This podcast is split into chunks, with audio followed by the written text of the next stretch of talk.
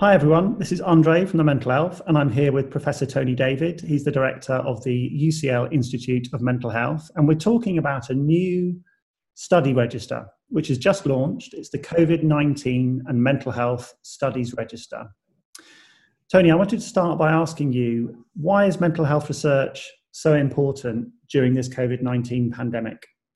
Well, this is one of the biggest crises that's hit our country and, in fact, you know, almost every country in the world. So we're really uh, we're bound to want to understand it better, uh, and it's coming at it from all sides. It's a it's a physical threat, it's a psychological threat, and it's a social upheaval and a threat. And looking at all those elements is really what mental health research is all about. Uh, but it does mean that we've got to work together.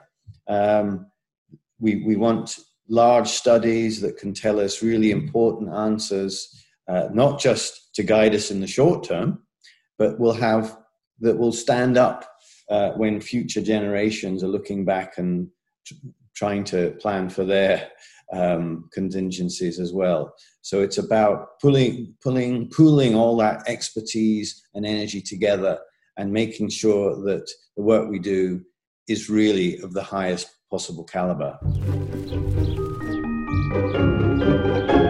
And over the last couple of months, we've seen lots of announcements about uh, new funding opportunities for researchers, uh, lots of money being poured into COVID 19 research, and a, a, good deal of that being mental health related funds.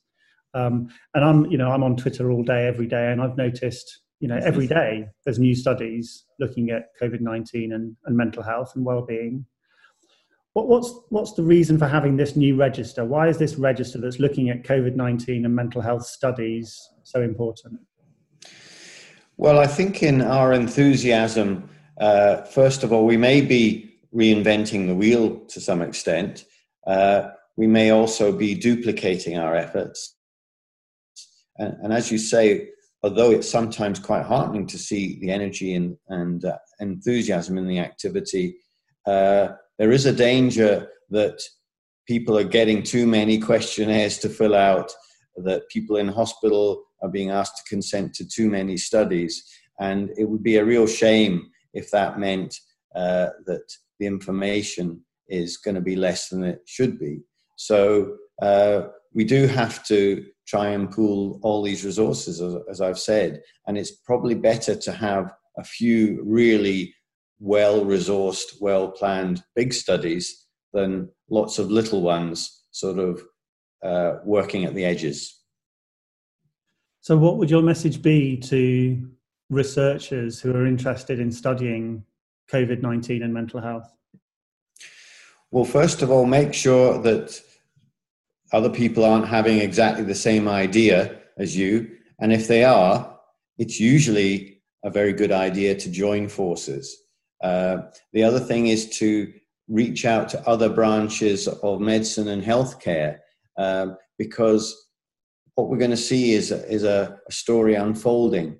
Uh, people coming through a, a, medical crisis, illness, then there's recovery, and then there's the long term, uh, as well as the effects of people who are not actually getting ill with the, the virus but are being affected by all the social change around us. So they're going to be experts at different parts of that story.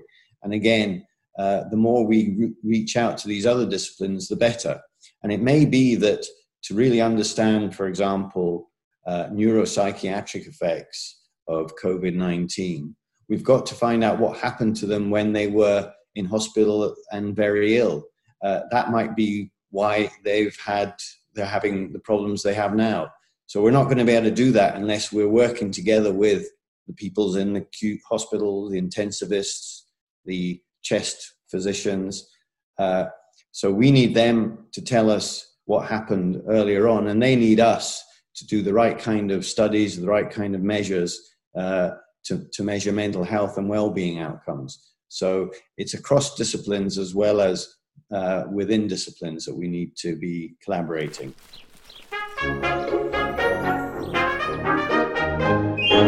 just thinking about what you're saying there.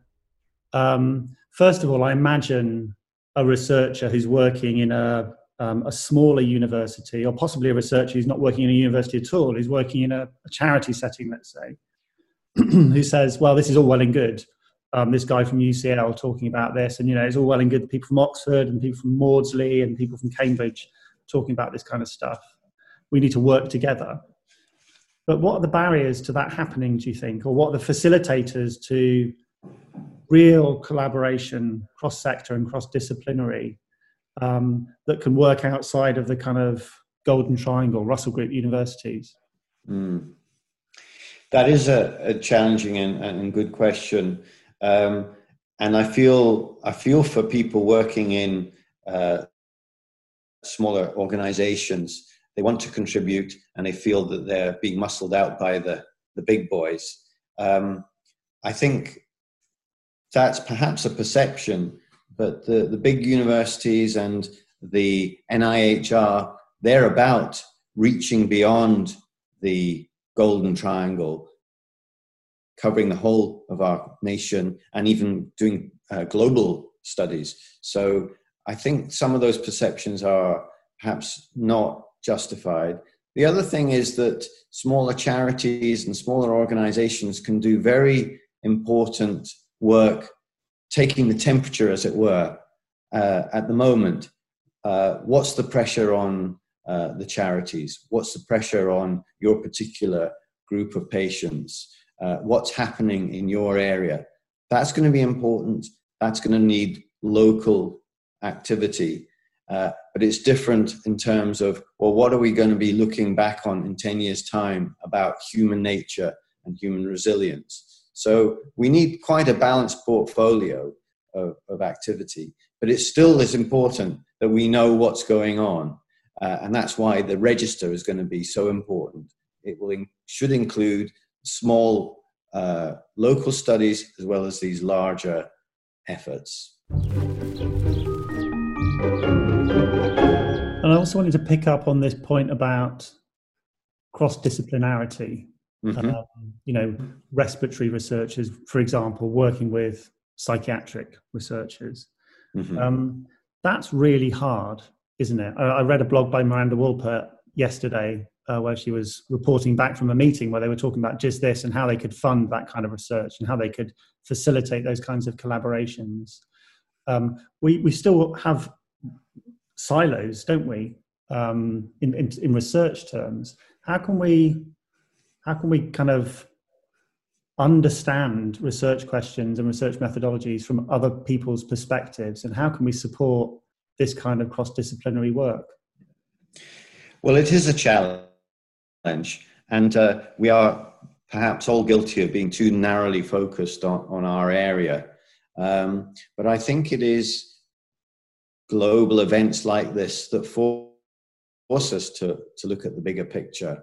So how many how many of us are now kind of experts on viral transmission uh, and immunity? And similarly, how how many of, of those basic scientists are interested in behavioral responses and uh, you know social social pressure?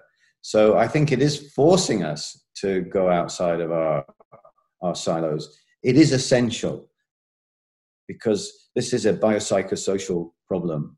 And if people are, say, looking at why is it that people who've had pneumonia are not getting back to work, it won't necessarily be because their lungs are not functioning, but it may well be that they've become depressed or their fatigue is due to some other condition. So there's a danger that we get stuck in our silos but it's we really have to fight against it because we're never really going to come up with proper responses unless we we we we can step outside and and uh, work together. Please do register your study. It'll only take a few minutes. You'll find out what other people are doing. That will give you new ideas and perhaps start new collaborations. They'll find out what you're doing and be able to cite it and give it more prominence.